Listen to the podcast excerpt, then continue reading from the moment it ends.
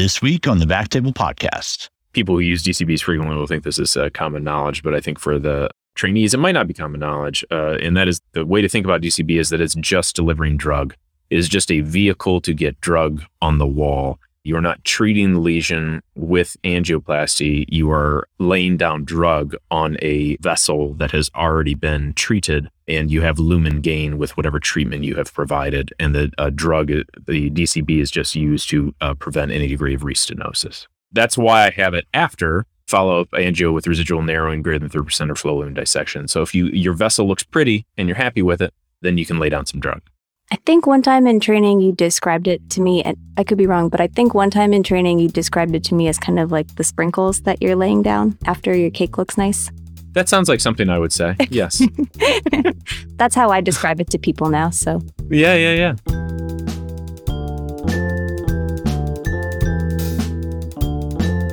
welcome to the Backtable Podcast, your source for all things interventional and endovascular.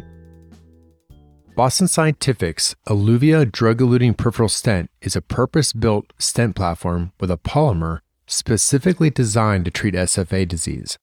In two head to head trials, Eluvia demonstrated superior clinical outcomes compared to other therapies and is setting a new standard of care in SFA stenting. To learn more about how Eluvia can help you take the fight to PAD, visit bostonscientific.com slash Eluvia. That's E L U V I A from Boston Scientific.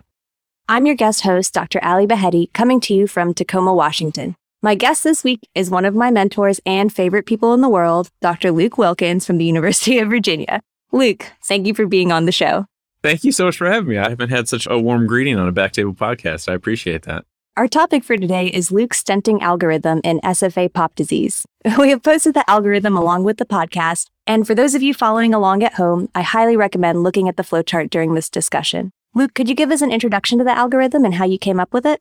Yeah, sure. You know, I, I developed this algorithm mostly because of where I am practicing, which is at the University of Virginia. And uh, when I was going through the training process, I really felt like the most frustrating part of the entire training process was trying to figure out what the attending was thinking and how they made decisions about what therapy to provide or when to provide therapy and, and what to do. So I tried to really hard to develop a concrete algorithm in my head and then put it down on paper so that I could talk to fellows about, you know, if I see this, then I do this. So that's why I developed the algorithm. Am I right to assume that when you look at this algorithm, you're looking at a pre procedure CTA and then going down the path? Yes, I would say on 90% of patients that I see, I have a pre procedure CTA to help guide the treatment. There are, of course, patients that, especially in the central Virginia area, that come from far away and uh, they come with only ABIs and arterial duplex. And we don't obtain a CTA pre procedure, but that is uh, the exception rather than the norm. But it does help to review this, our flow chart, and, and talk about uh, what we're going to be doing for our patient with that CTA because it really helps guide what kind of equipment we're going to have in the room and, and what everyone should be expecting. So, interesting thing out where I work, I've had a couple of insurance companies now that make us do a diagnostic angiogram before they'll approve any treatment. Isn't that strange? Yeah. Curse and benefit, but mostly curse, right? But it's kind of nice for me sometimes because I know exactly what I'm getting into before I even start the angio. Yeah. But yes, with what we've trained, pre-procedure CTA is a, is a no-brainer for me. So back to the algorithm, let's walk through it together. First, looks like you have to decide the TASC classification of the lesions. By the way, for our listeners, we're also going to include a link to the TASC guidelines for reference. So the first step is to decide if it's a TASC C or D lesion. And at that point, you consider a discussion of bypass. In real life, how often are you treating TASC C and D patients endovascularly? Very often. I would say that it is very much the exception that these uh, patients uh, get sent for surgery first the advanced peripheral arterial disease makes up a significant component of our practice here at UVA. And there are a lot of endovascular procedurists in our community and our surrounding catchment area. And so a lot of those kind of quote unquote chip shot cases kind of get uh, gobbled up in the community before they really make it to us. So, so we end up with a more challenging and I think more fun cases. So, but yes, these frequently get treated uh, from an endovascular approach. Got it. So the next part in the decision tree is whether or not there's an occlusion or not. If not, we go down the easy path, which is the top half of the graph.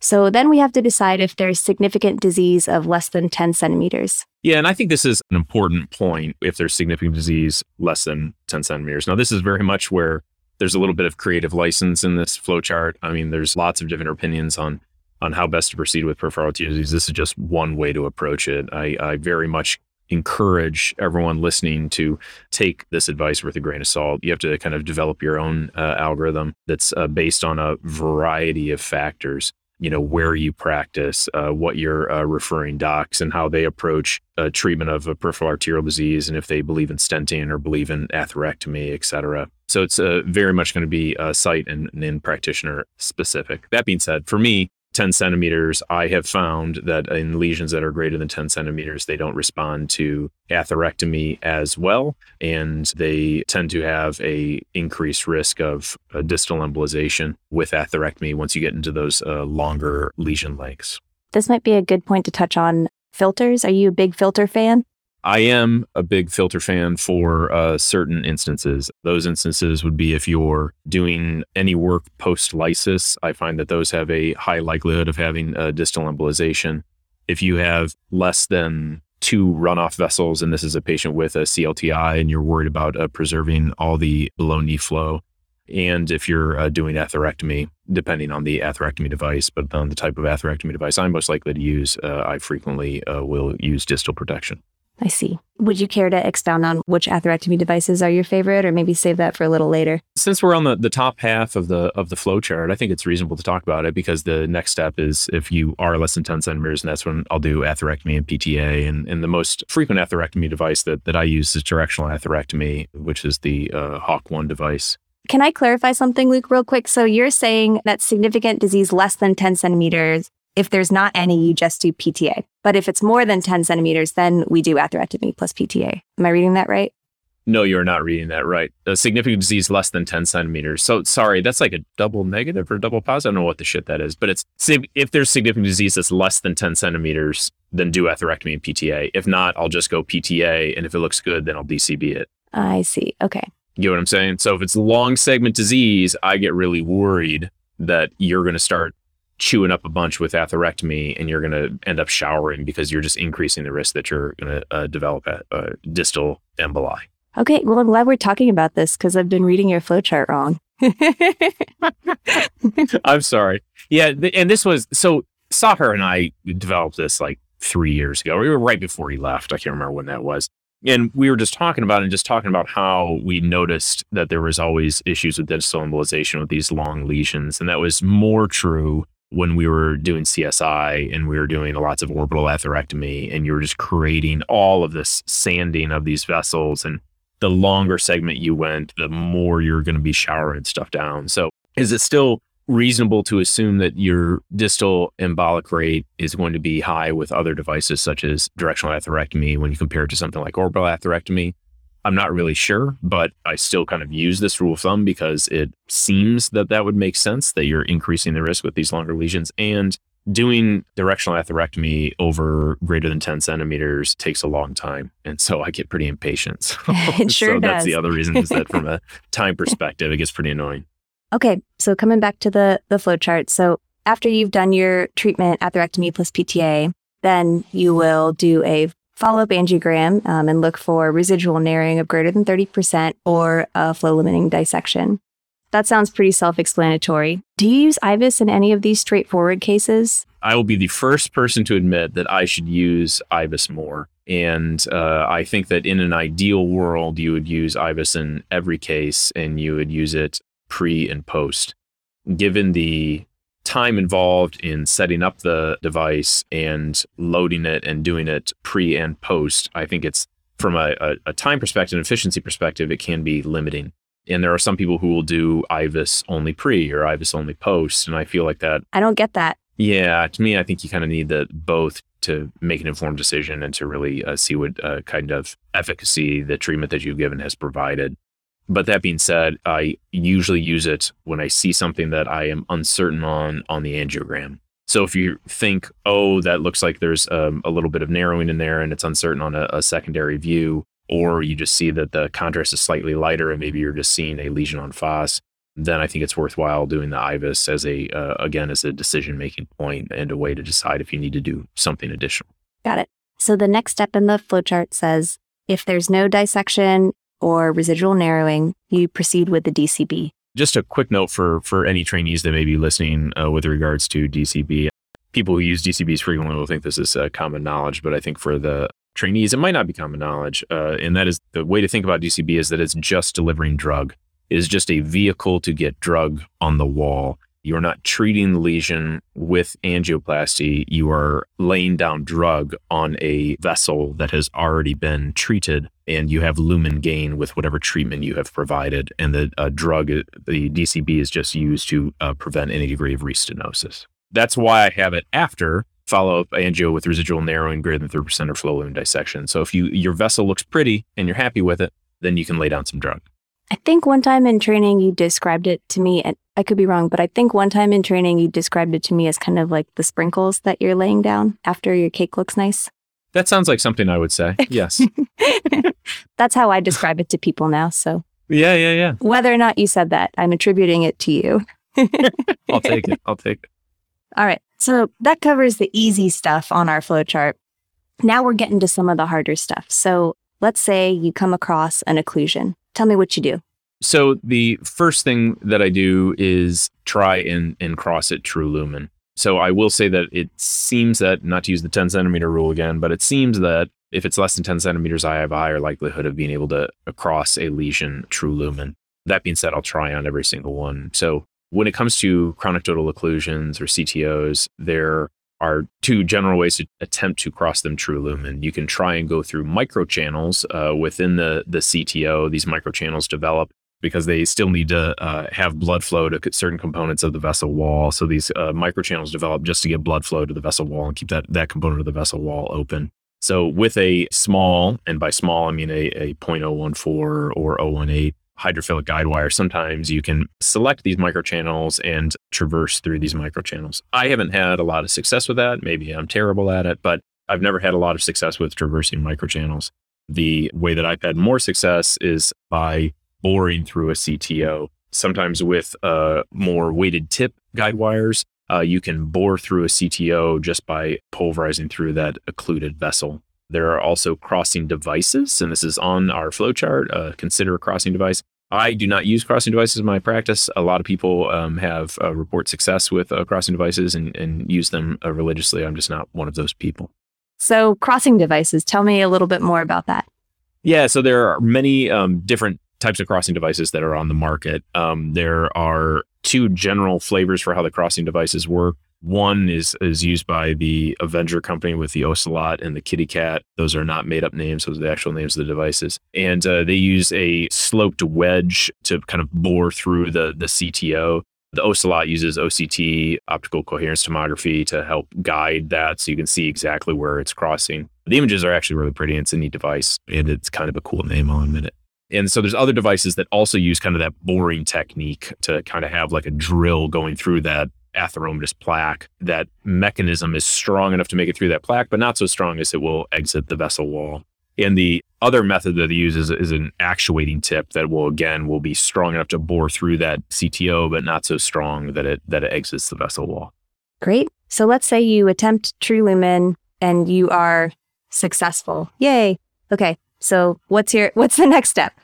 Well, first we we do we say yay. Back when when when Saher was here, we would always do this little dance where he held up his his pinkies and he'd uh, do this little shimmy. Do you Yeah, remember yeah. that when he do that? oh, oh, I remember the Saher dance. Yeah, yeah, yeah. So we so that's you know we've we've we've been able to fill uh, Saher's void in many ways, uh, but not that. Did you get did you get Dan It's, uh, Sheeran to do the dance? Is that how is that how you did Oh it? no, yeah, no, we, that that will never ever happen. I can never see Dan doing that. But so yeah, if we get through uh, and we're uh, through and we verify that we're in uh, true lumen on the other side, that's when I'll consider uh, doing atherectomy within this CTO. So that's why I do think that there is benefit in staying true lumen, especially when the lesion is less than 10 centimeters, because I feel that you can get a lot of benefit from doing atherectomy and PTA in, in those patients. If you're able to stay true lumen is longer than 10 centimeters, I still think it might be beneficial to do atherectomy. Again, I think there's some increased uh, risk associated with it, but depending on the atherectomy device, you may be able to achieve a significant lumen gain without the negative of placing a stent. Okay, so that kind of pops us back into the top half of the flow chart, and we're back into land we've already covered. Yeah, I tried to make as many interconnecting arrows as possible on this so that it was as confusing as possible. No, I, I didn't, but it's so much of this overlaps that I wanted to make sure that we tied it back to, to when there was overlap. So let's say you attempt True Lumen, you fail. What's your next step? So then I typically go with a subintimal recan. Great. Could you tell me a little bit more about your technique for that? Sure. So I think the I would say the most practitioners will start with a, a glide wire and angle tip catheter, um, either a four or five French angle tip catheter. I like to use telescoping catheters frequently, so I'll use a 018 crossing catheter telescoped inside of an 035 crossing catheter, and then I use a 014 floppy tip guide wire for uh, getting into the subintimal plane. I think this provides a lot of support for getting through a CTO. If someone said that that's overkill, I would say, yeah, sometimes it is to use that level of inventory for crossing a CTO, but there are many times where it'll pay off.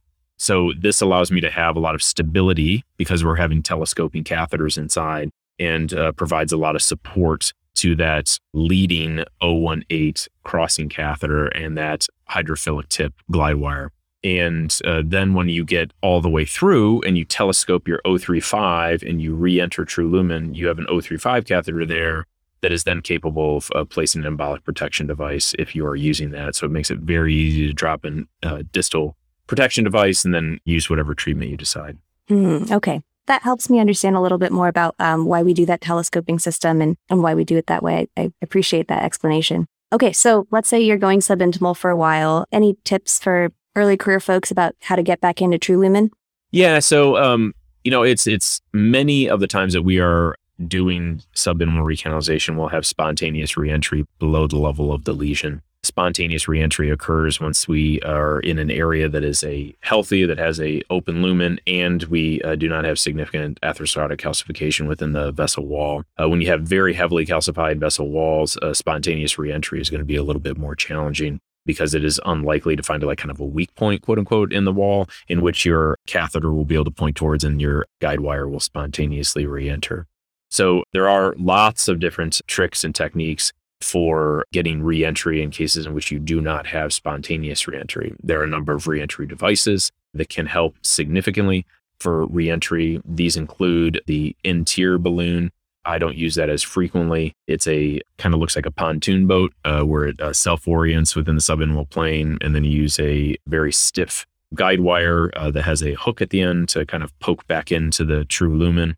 a lot of people use that and have a lot of success with it. I use the Outback device probably uh, most frequently. Uh, that is a sharp reentry uh, cannula. It is has L and T markers on it that help you orient within the subintimal plane to direct you towards the true lumen it is uh, best used in cases when you know exactly where the vessel is with respect to the device or where the true lumen is with respect to the device that is. So usually vessels that are more heavily calcified and allow you to see exactly where you're uh, driving your sharp reentry cannula.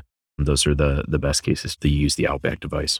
Alternatively, there's the Pioneer device, which uh, uses IVUS and uh, color flow, so you can see exactly where the uh, true lumen is, and that helps you direct your needle throw. The Pioneer does have a very useful feature to it, which is you can uh, adjust the length of the needle throw so that if you are further out in that subintimal plane or you have a larger vessel with a smaller component of a true lumen, you can adjust that throw and get your sharp reentry cannula into the open portion of the vessel.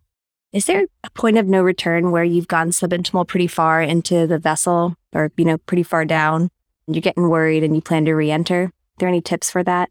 What do you mean by point of no return? Now you've made me question. You know, I don't have a lot of quit in me when it comes to crossing a CTO, so I've never gotten to that point where I've given up. Is there now you're making me question. Should I should I think about times where I should give up and not cross these? Not I can't you. think of an for for us Um, lowlier individuals, for us no, humans I'm, no, down I'm here. just really stubborn, and that's all. I mean, I guess um, I'm trying to think of an instance in which you would say, "Well, now I have to open it." I guess if you went subintimal and you created a long subintimal track that cut off a branch vessel distal to the component in which there was open lumen, and you felt like, "Well, now I've made things worse." And I better open up some of this, or else I'm going to lose a key runoff vessel or something along those lines then I think I would say, well, now this is has to happen. yeah. But uh, just my pride alone will will not let me stop. Okay. That and I'm afraid Fritz will judge me. That's the other reason too. so. the judgment of Fritz, the ultimate, Yeah. the ultimate arbiter. so, okay, so let's say so you're successful with your subintimal recanalization. Now, the next step in the flowchart comes down to vessel diameter. Could you speak about that a little bit? Yeah. So it has been our kind of experience. The medical literature is kind of plus minus on this one, but it's been our experience that larger vessels do well uh, with stenting. So if you're in the stent portion of the algorithm, vessels that are greater than five millimeters tend to do better, at least in our experience. So when uh, vessels are greater than five millimeters, uh, we feel like the uh, stent patency is is better in those scenarios. Um, we've transitioned to doing most stents will be drug-eluting stents under most conditions. There are certain instances in which we'll uh, consider alternative stent types. It is very, very, very infrequent that I place only a bare metal stent, and by bare metal stent, I mean a traditional nitinol stent, non-interwoven bare metal stent. It's very infrequent that I do that. Usually, it'll be a drug-eluting stent. I will consider an interwoven stent if the vessel is smaller or if there's a, a significant calcification. Some might say, "How do you, what do you consider significant calcification?" Which is a very fair criticism, and it's really hard to tell what exactly you would consider significant calcification. There's no good grading system or agreed upon grading system for deciding what is heavy calcification and what is not. But uh, given the radial strength of interwoven stents, I feel that more significantly calcified lesions do better with those interwoven stents. And if it's a particularly long lesion, uh, then I will consider uh, covered stents, self-expanding covered stents in that situation. I see. Okay. Yeah. That part's pretty self explanatory, the stent choices. It does seem like the drug eluting stent decision is relatively newer in your algorithm. Is that correct? I would agree with that assessment. Yeah, I think that you know there's been a lot of back and forth uh, with uh, drug eluting technologies. I think since the meta-analysis that was uh, released. However, I think with there's been several good papers that have been uh, released since that time. There was the Schneider paper in 2019 in the Journal of uh, American College of Cardiology. There was uh, Ido Weinberg's paper in uh, JAMA Cardiology in 2019. And there's another paper in the European Heart Journal in 2020 that really, I think, can help put endovascular proceduralists who treat peripheral arterial disease, they can put their minds at, at ease for using drug-eluting technologies. In addition, given uh, some of the data that's been released recently with uh, drug-eluting stents, I think that they have uh, shown clear superiority in a, in a variety of conditions, and that's where I try and put them into the algorithm. Okay. I'd like to go back to the part about vessels less than five millimeters. I see some advanced intervention after IVUS is indicated. Could you tell me a little bit more about your experience with these? Yeah, so that's the the made up part of the algorithm where I was getting to no. Um, so um, with when there's less than five millimeters, your your choices I think are a little bit more limited, and these are the the more challenging uh, vessels to treat. There are some interwoven, some of the interwoven stents uh, come in uh, smaller diameters for these uh, smaller vessels, and I think those do very well in this in this patient population that have uh, smaller fempop segments. I do try and get more aggressive with non-metal related techniques, such as a more aggressive ballooning. And I don't mean higher inflation pressures. I just mean uh, longer balloon inflation times. I try and get more aggressive with uh, doing excisional plaque removal with directional atherectomy. And you could also consider TACs, uh, which are, if you're not familiar with TACs, they're basically very, very, very short stents that are basically kind of one one strut length, or, and um, they are just used to tack up those small little areas of dissection flaps. Yeah, I haven't had a chance to use those yet. They have them um, at one of the main hospitals I work at, but the opportunity just hasn't presented itself. It seems like it would be neat. You haven't you haven't IVUSed enough. That's why. So I think. I only IVUS before. No, I'm just kidding.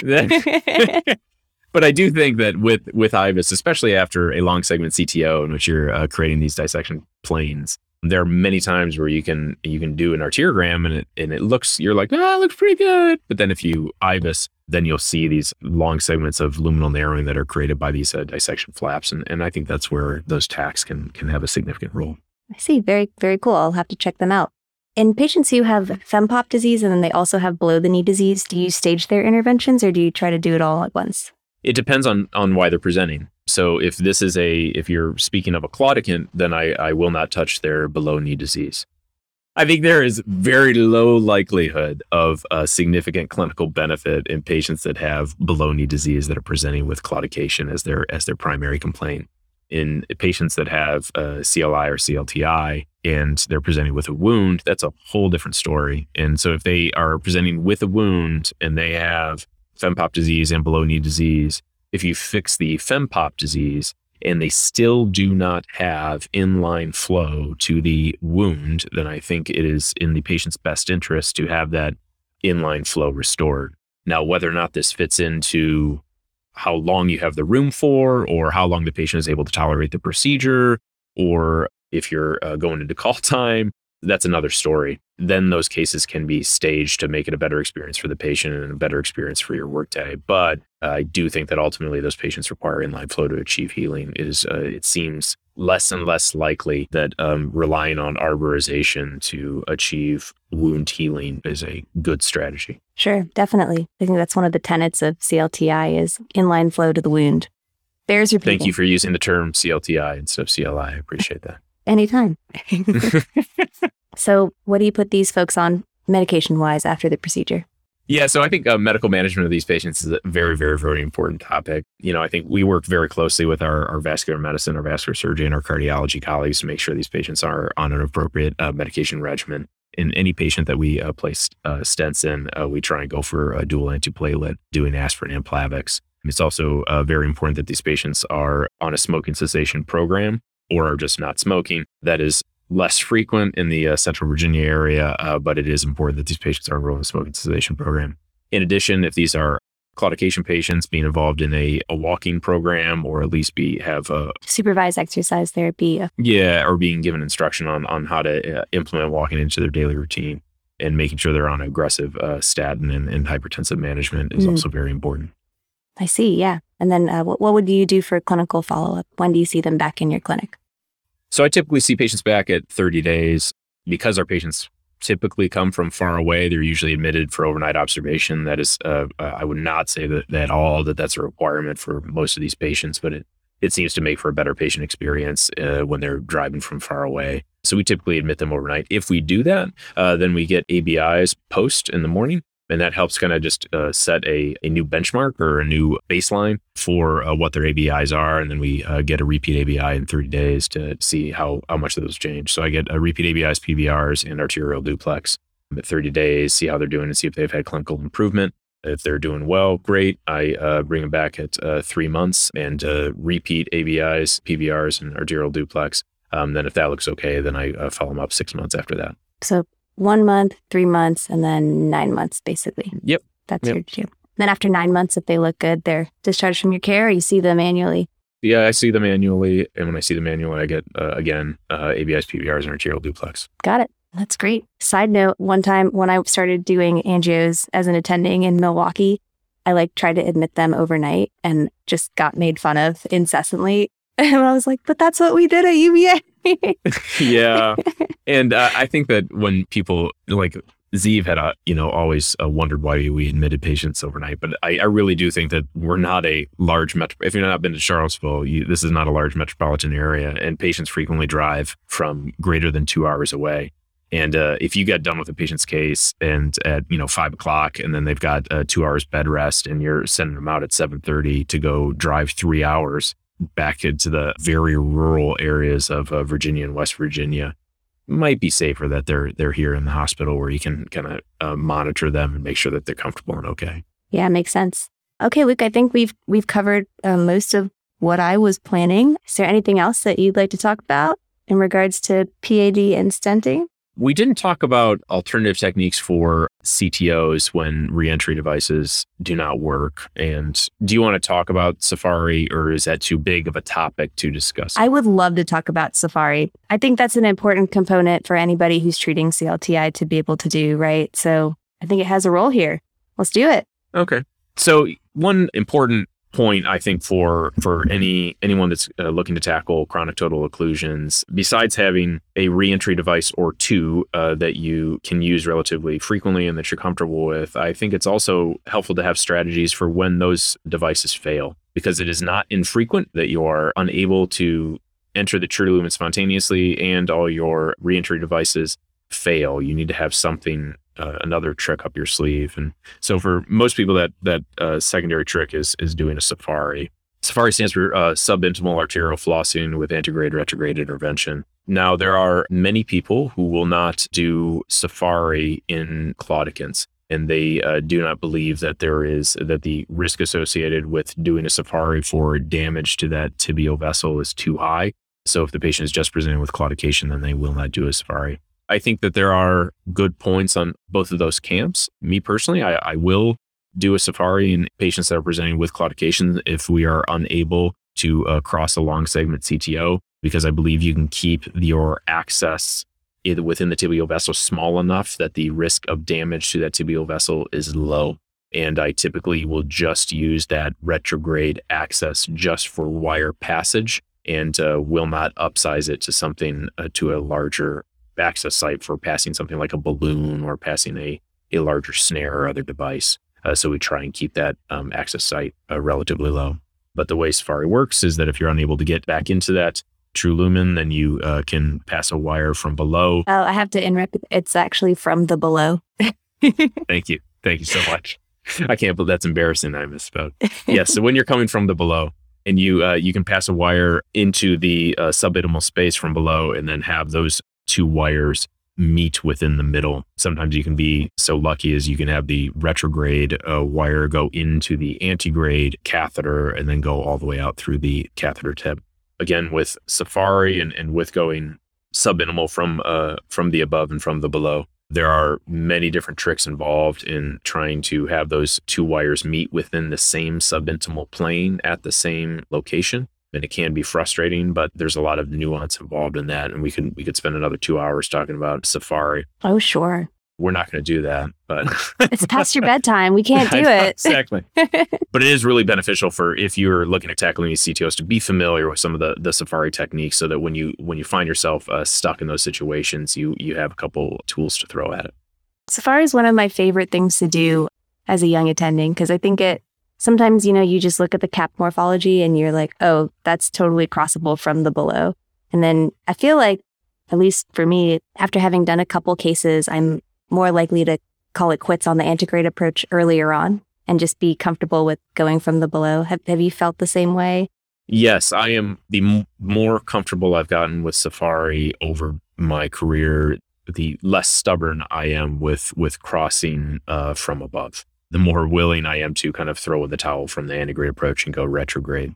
And um, I'm always surprised at how how much further you can get true lumen coming from a retrograde access than coming from an antegrade access. And I know it shouldn't be surprised based on the way chronic total occlusions form and uh, the cap morphology, as you said, and, and the way the uh, the fibrotic nature of the uh, cap from the proximal side versus the distal side. But it's still it's still really interesting to see how far you get true lumen from retrograde. Yeah. While we're talking about alternative access, have you done any cases from radial, like the whole radial to pedal thing that I have seen all over the Twitters? Yeah. So, um, as I'm sure you remember well from your time here at UVA, we're slightly old school. And uh, so I don't do as much uh, radial access, especially not for, for PAD. You know, I think the benefit of doing a, a, radial approach for a patient with PAD. I, I don't really see that quite as much because it, it limits you in what you're able to do from a kind of the tools that you would use and the uh, interventions that you could perform. You're very much limited by the length that you're coming from and uh, the access site size. So I like to have all my options available, and uh, you can get that with a retrograde or an antegrade CFA approach that you can't get through a radial approach. Definitely. Well, that's great, Luke. I, I think we've we've covered several topics. Uh, in addition to your stenting algorithm. I appreciate your time and I appreciate you taking the time out of what I know is a busy workday to to talk to me. I know that's not easy. I very much appreciate the invitation, and uh, it was a, a, great discussion, and uh, it's one of my favorite topics. So I very much appreciate it. It's one of my favorites too, and I think that's your fault because you're when your teachers are excited about something, you get excited about something. And that's yeah, we we nerded up about PAD, so yes, I can appreciate that. Thank you so much for listening. If you haven't already, make sure to subscribe, rate the podcast five stars, and share with a friend. If you have any questions or comments, direct message us at at underscore backtable on Instagram, Twitter, or LinkedIn. Backtable is produced and hosted by myself, Aaron Fritz, and co-hosts Chris Beck, Sabeen Dhand, Michael Barraza, Brian Hartley. Our audio team lead is Kieran Gannon, with support from Caleb Hodson and Ness Smith Savadoff. Design and digital marketing led by Brian Schmitz, with support from Subi Sayed, Article and transcript support by Taylor Robinson. and Delaney Aguilar. Social media and PR by Ann Dang. and newsletter by Lauren Fang. Intro and extra music is Ripperoo by Skeptic Moon. Find us on Spotify or at local live music venues in New Orleans, Louisiana. Thanks again for listening and see you next week.